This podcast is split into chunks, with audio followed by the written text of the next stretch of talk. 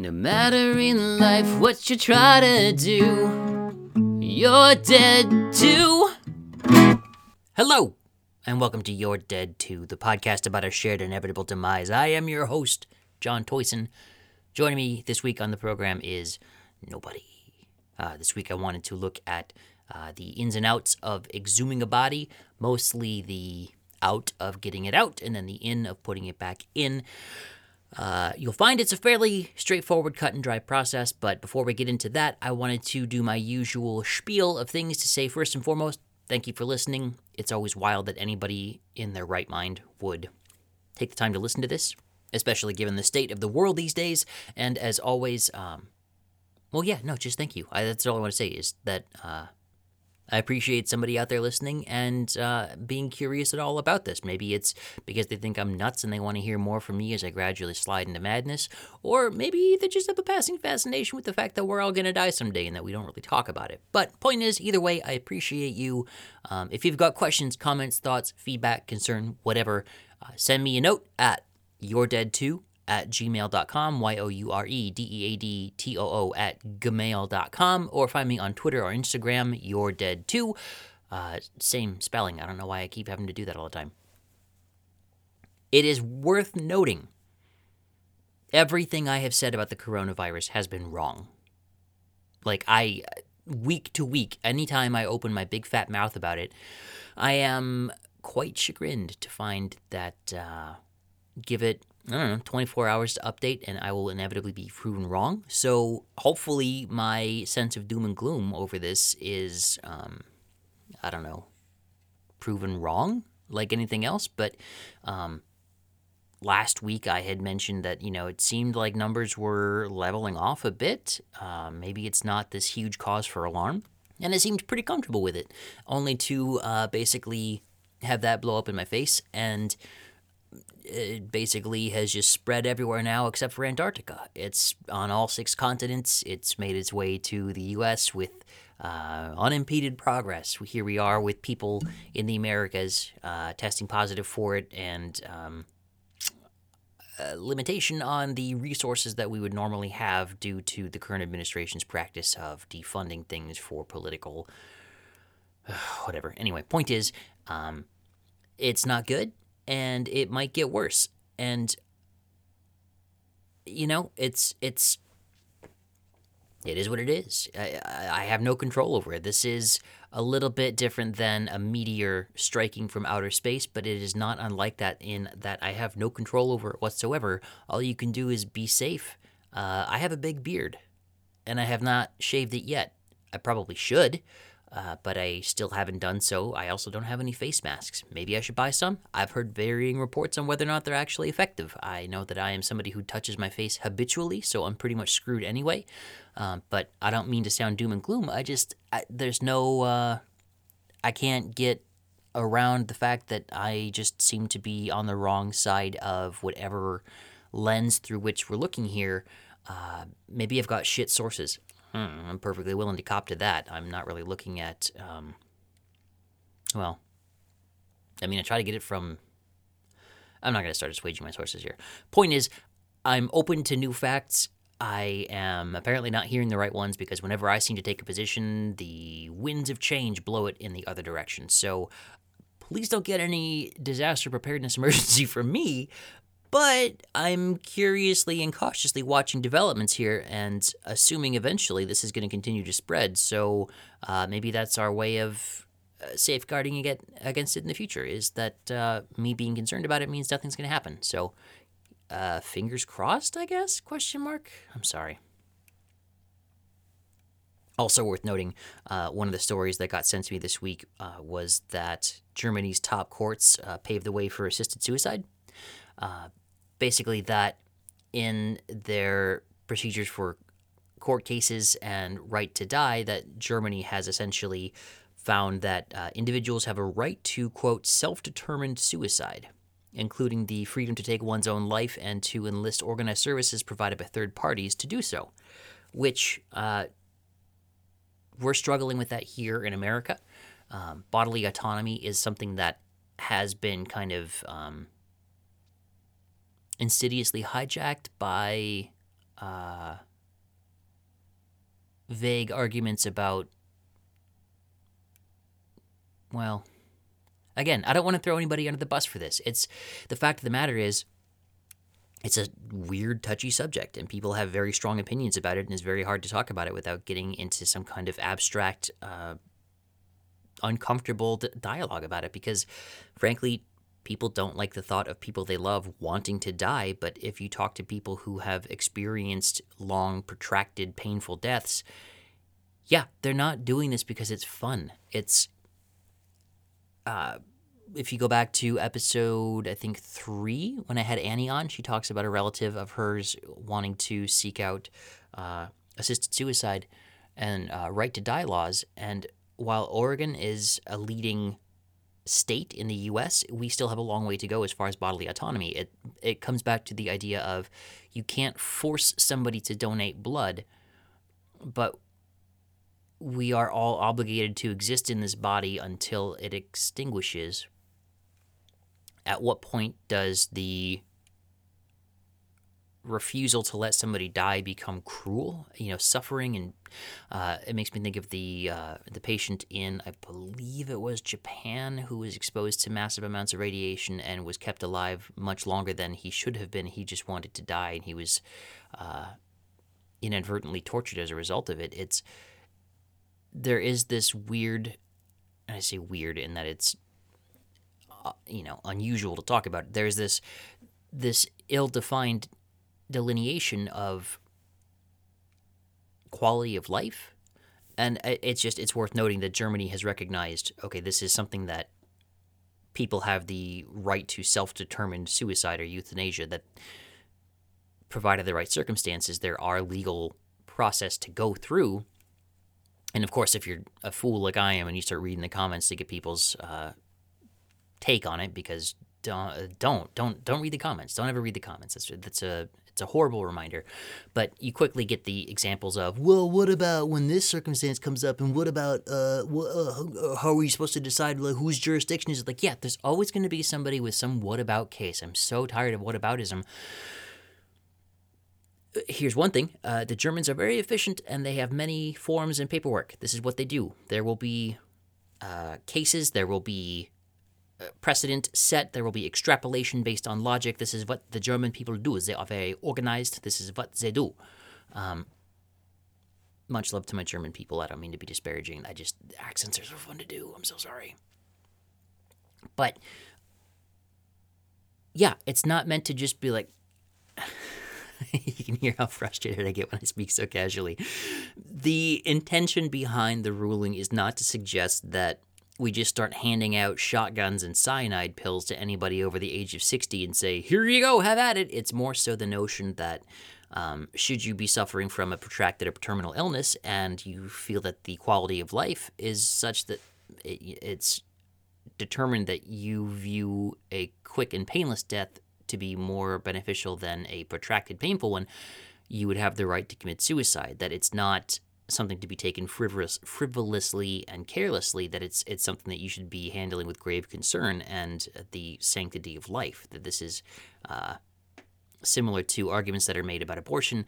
I don't think anybody's super stoked about it, but the legality of it is such that I don't think you're doing anyone any favors by punishing those who seek it out. But again, I'll get off my soapbox. But if you've got thoughts about it, if you want to tell me I'm an ass for making up. Uh, poorly worded arguments for or against, please let me know. That's what the internet's here for, is to tell you you're wrong. So let me know. Uh, with that, I'll stop being pithy and I'll just jump right into exhuming a body.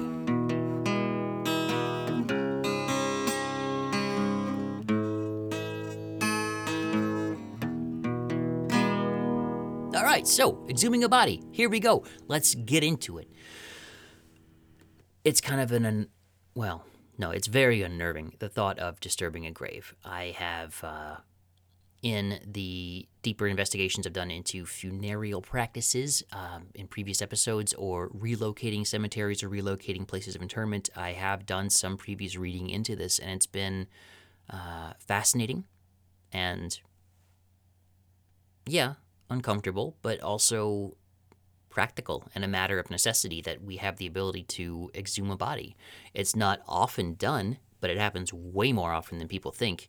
I got a lot of information for today's episode from a Vox article by Eleanor Cummins, uh, published October 30th of 2019, that um, really goes through some great detail about it. She cites particular examples of uh, John Dillinger and his final resting place, as well as uh, not Salvador, although Salvador Dali did have a separate incident. Uh, that was not part of that particular article. Let's see, the actual article is here Exhuming Bodies uh, What Lies Beneath by Eleanor Cummins, published on Vox. But um, I, this is something that I have stumbled across in my own course of existence here through the plethora of true crime documentaries. It's often brought up of exhuming a body for DNA evidence and what that means. I'm always kind of uh, morbidly fascinated with, well, so what's you know, they kind of just mention it and they talk about the logistics a little bit of legality and practicality of getting access to a body or getting next of kin to sign off on it, but there's never really a uh, granular look at what actually happens or what goes on.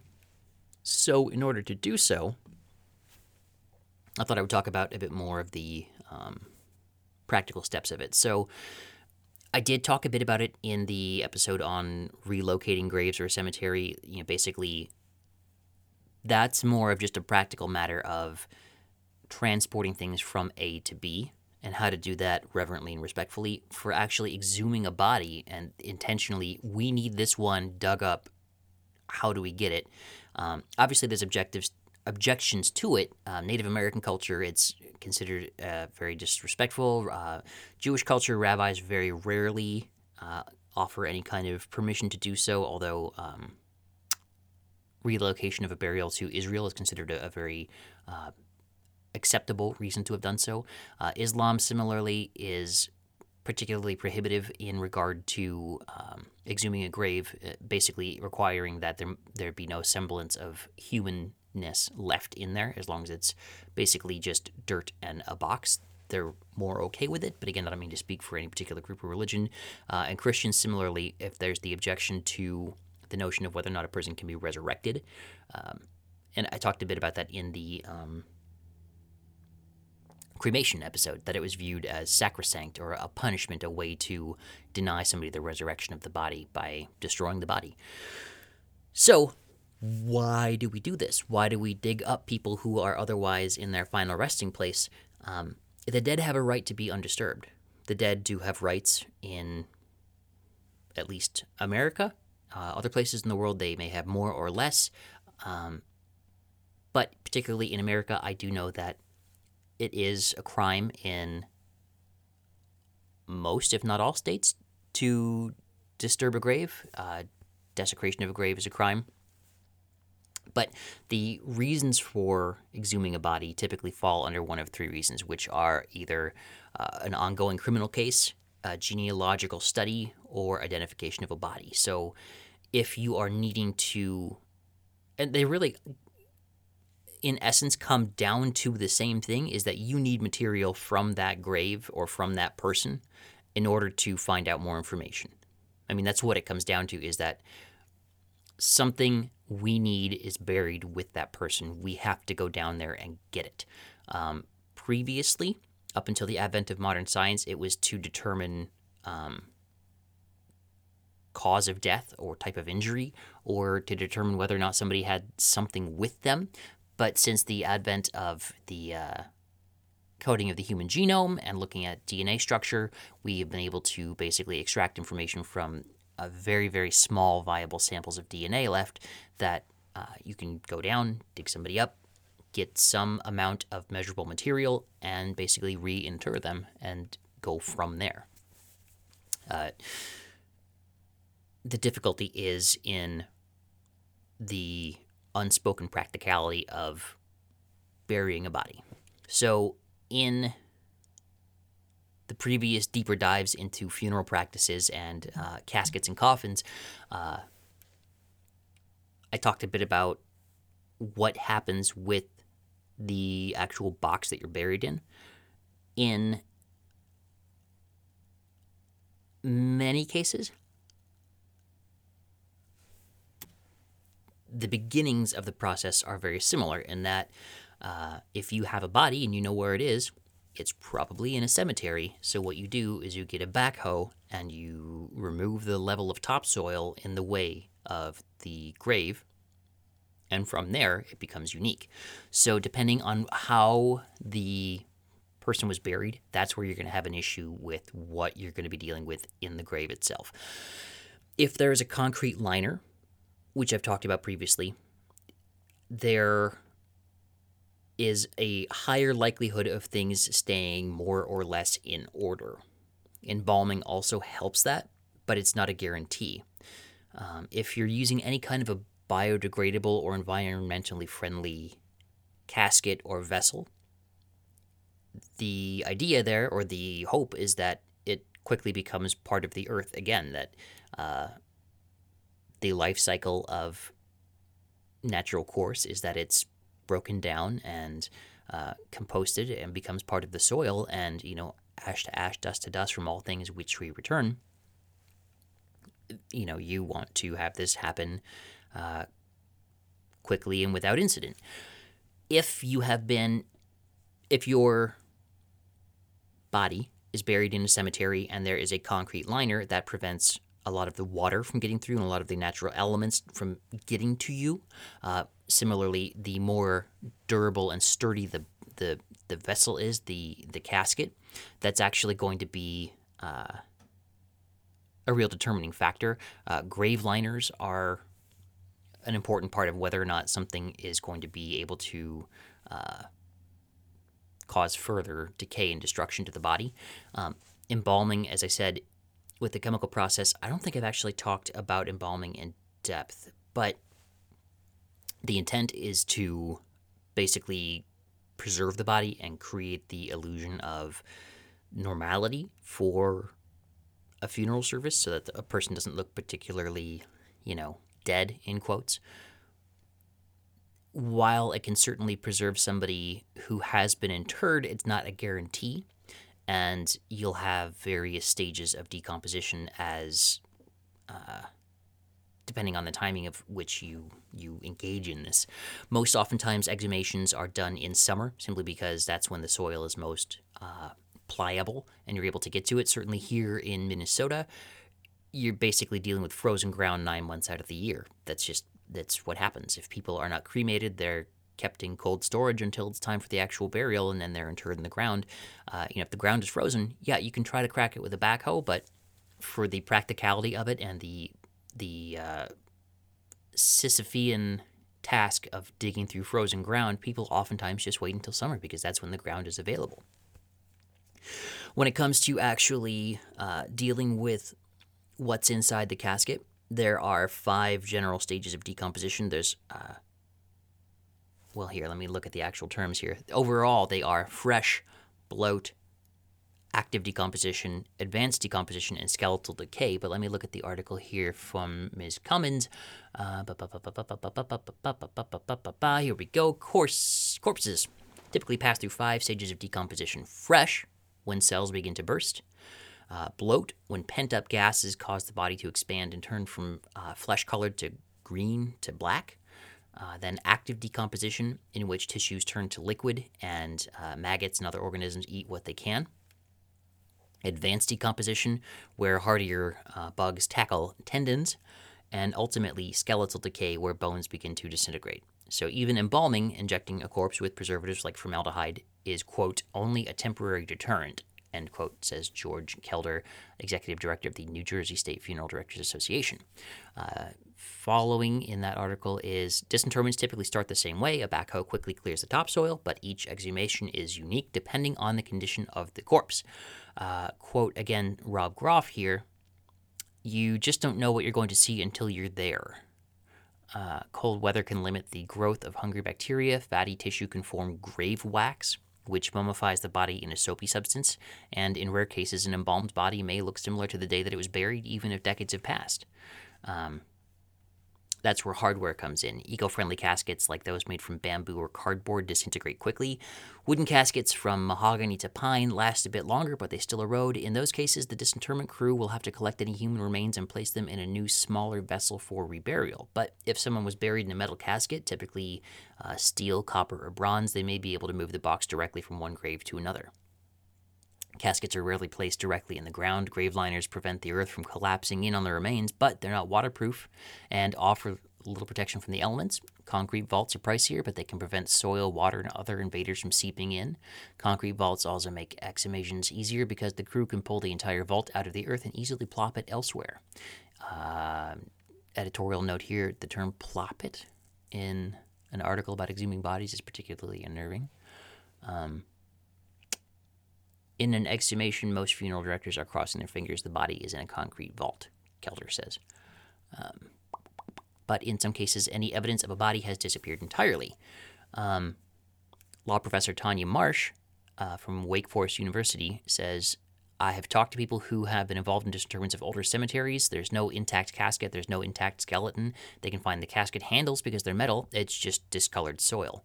So that was something I actually talked about in the relocation of the cemetery episode that basically it's a bit of a guessing game. You don't have clear uh, indication. It's just you you dig down and there's just more soil. It's just discolored a bit. Um, the inherent unpredictability makes exhumation an emotional process. The professionals uh, try to be discreet in doing so. Um, Goff says uh, secretly is a bad word to use, but they'll have a lot of vehicles or potentially tents set up because cemeteries are a public place, and the last thing a funeral professional wants to do is put anyone in an uncomfortable position. Uh, the same is true for family members. Legally, they can attend a disinterment, but funeral directors often advise them against it. Again, you, you're, oh, you're opening a casket. It's not going to be pleasant.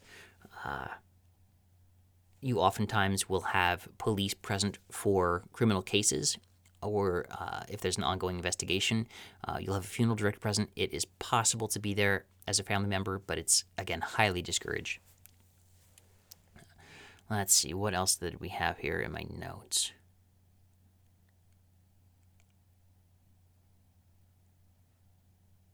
Yeah, legal interments are carefully controlled to ensure respect for human remains.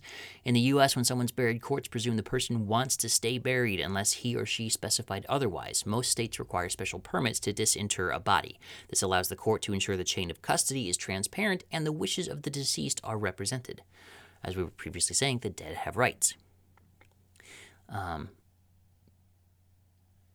what else did we come across here? For okay, yeah. Exhuming a body, reasons and methods.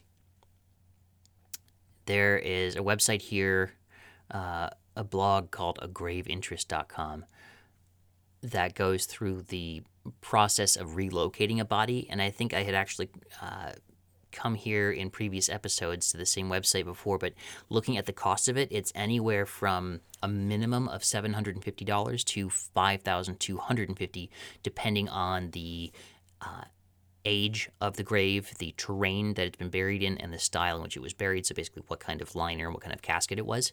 Um, not cheap. That's incredibly expensive. That is insanely expensive for most people in the practical day and age. We've said before, funerals are expensive. Hopefully, people have savings for them, but oftentimes they're covered through the cost of or through the proceeds of insurance. But with uh, disinterring a grave, that's a lot of money to essentially throw at something that you're you're you're getting no return for. It's you know you're just moving something from A to B or exhuming a body, and then you have to rebury it. You can't just like, well, we exhumed it, and here's the body, and then, uh, well, ashes to ashes, dust to dust. Here it goes into the wind. No, you have to put the body back in the ground somewhere. The the digging and the burying, and well, you know, reburying. That's where the cost comes in.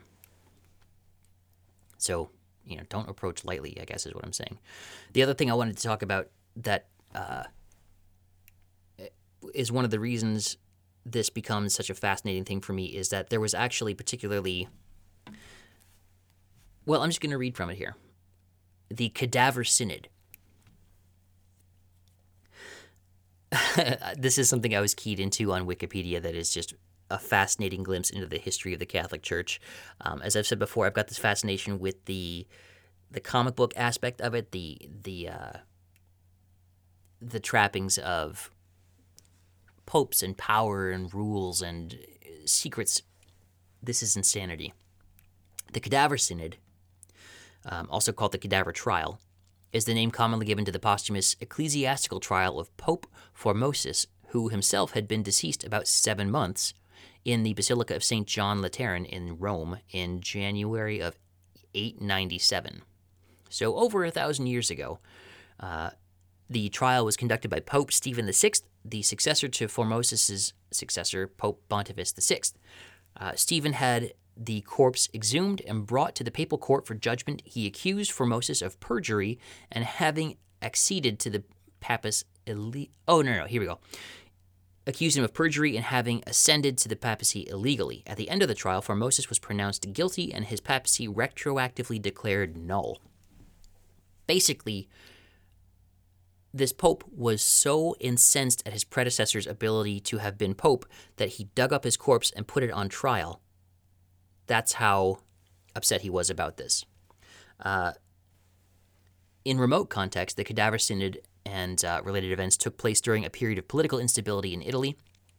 This period, which lasted from the middle of the 9th century to the middle of the 10th century, was marked by a rapid succession of pontiffs.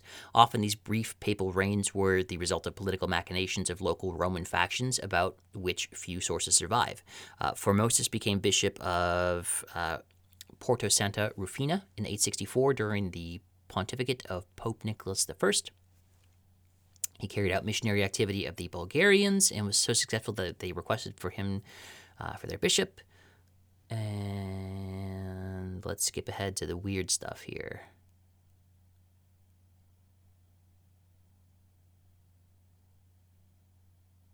Yeah, 875, shortly after Charles, Charles the Bald's imperial coronation, Formosus fled Rome in fear of then Pope John VIII. A few months later, in 876, at a synod in Santa Maria Rotunda, John VIII issued a series of accusations against Formosus and some of his associates. He asserted that Formosus had corrupted the mind of the Bulgarians, quote, so that, so long as he was alive, they would not accept any other bishop from the apostolic see, end quote. That he and his fellow conspirators had attempted to usurp the papacy, papacy from John and finally that he had deserted his uh, see in Porto and was conspiring against the salvation of the state and of our beloved Charles the Bald. Formosus and his associates were excommunicated. In 879, at another council held at Troyes, John may have confirmed the excommunications. He also legislated more generally against those who plunder ecclesiastical goods. According to the 10th century author Auxilius of Naples, Formosus was also present at this council. Auxilius says he begged the bishops for their forgiveness and in return for lifting the excommunication, swore an oath to remain a layman for the rest of his life, to never again enter Rome and make no attempts to resume his former see at, at Porto. The story is doubtful. Another description of the synod does not mention Formosus' presence and instead says that John confirms excommunication. Um, here we go. Probably around January of 897, Stephen VI ordered that the corpse of his predecessor Formosus be removed from its tomb and brought to the papal court for judgment. With the corpse propped up on a throne, a deacon was appointed to answer for the deceased pontiff. Formosus was accused of transmigrating sees in violation of canon law, of perjury, and of serving as a bishop while actually a layman. Eventually, the corpse was found guilty. Uh, sources say that after the corpse was stripped of its papal vestments, Stephen then cut off the three fingers of the right hand that it had used in life for blessings, next formally invalidating all of Formosus' acts and ordinations, including the ordination of Stephen VI as Bishop of Anagni. The body was finally interred in a graveyard for foreigners, only to be dug up once again, tied to weights, and cast into the Tiber River. Wow. Uh, the macabre spectacle turned public opinion in Rome against Stephen. Rumors circulated that Formosus' body, after washing up on the banks of the Tiber, had begun to perform miracles. Uh, public uprising led to Stephen being uh, deposed and imprisoned. While imprisoned in July or August of 897, he was strangled. Okay, so in December of 897, Pope Theodore II convened a synod that annulled the cadaver synod, rehabilitated Formosus, and ordered that his body, which had been recovered from the Tiber, to be reburied in St. Peter's Basilica in pontifical vestments. In 898, John IX also nullified the cadaver synod, convening two synods, one in Rome and one in Ravenna, which confirmed the findings of Theodore II's synod, ordering the acta of the cadaver synod destroyed excommunicated seven car- no excommunicated seven cardinals who were involved in the cadaver synod and prohibited any future trial of a dead person. So, as I said, this was something that I would see time and again on articles about what are crazy facts from history that people don't know, or like what's a crazy historical thing that you're not taught in school. The trial of a dead man is crazy uh, you should see the painting by Jean Paul Laurens, uh, Le Pape Formose et Etienne VII, Pope Formosus and Stephen VII of 1870. It's literally, it is a dead body on a throne in papal vestments on trial. It's insane. It is, for lack of a better word, super hardcore metal. It's the kind of stuff you would see on a metal band's album cover. It's some straight up Iron Maiden stuff. Um, not often that you have that happen, but they set a precedent before the year 1000 no more digging up dead people and putting them on trial. So that is uh, that is the more practical look at exhuming a body for this week and uh, kind of the, the nuts and bolts of it. It's like I said, it's it's more about getting from point A to point B and the fact that the point of putting a person in the ground is that they eventually return to the earth and that it's most unpleasant when we do everything that we can to preserve them and prevent that from happening. So, as is often the case with this, uh, deal with it. You know, that's just this is the the information that we have out there. We're not talking about this, and this is how. This is what happens with death. We don't it's not that we don't plan for it, but in the absence of the forming of plans, this is what comes as a matter of consequence. It's like an evolutionary accident in that all of these steps take place, and then we're here at the moment of hinge, and it's it's I think of it like having the stress dream of not preparing for a test and then sitting down at the test and saying, "All right, here goes," and then just trying to take the test. That's that's what it is. That that lack of preparation meets opportunity. What do we do? So this is this is why I'm fascinated by this stuff. But it's heinous, horrible stuff. It's it's the reminder of how physical and how frail we are. It's something that's just, ugh. whew, so hopefully I haven't squicked out too many people. Um, or maybe you came here because you wanted to be squicked out. I'm not going to judge. But the point is, I'm always grateful that anybody ever wants to listen to this. Uh, tune in next week for whatever fresh hell the world brings us, and maybe I'll be dead wrong about the coronavirus again. Talk to you then.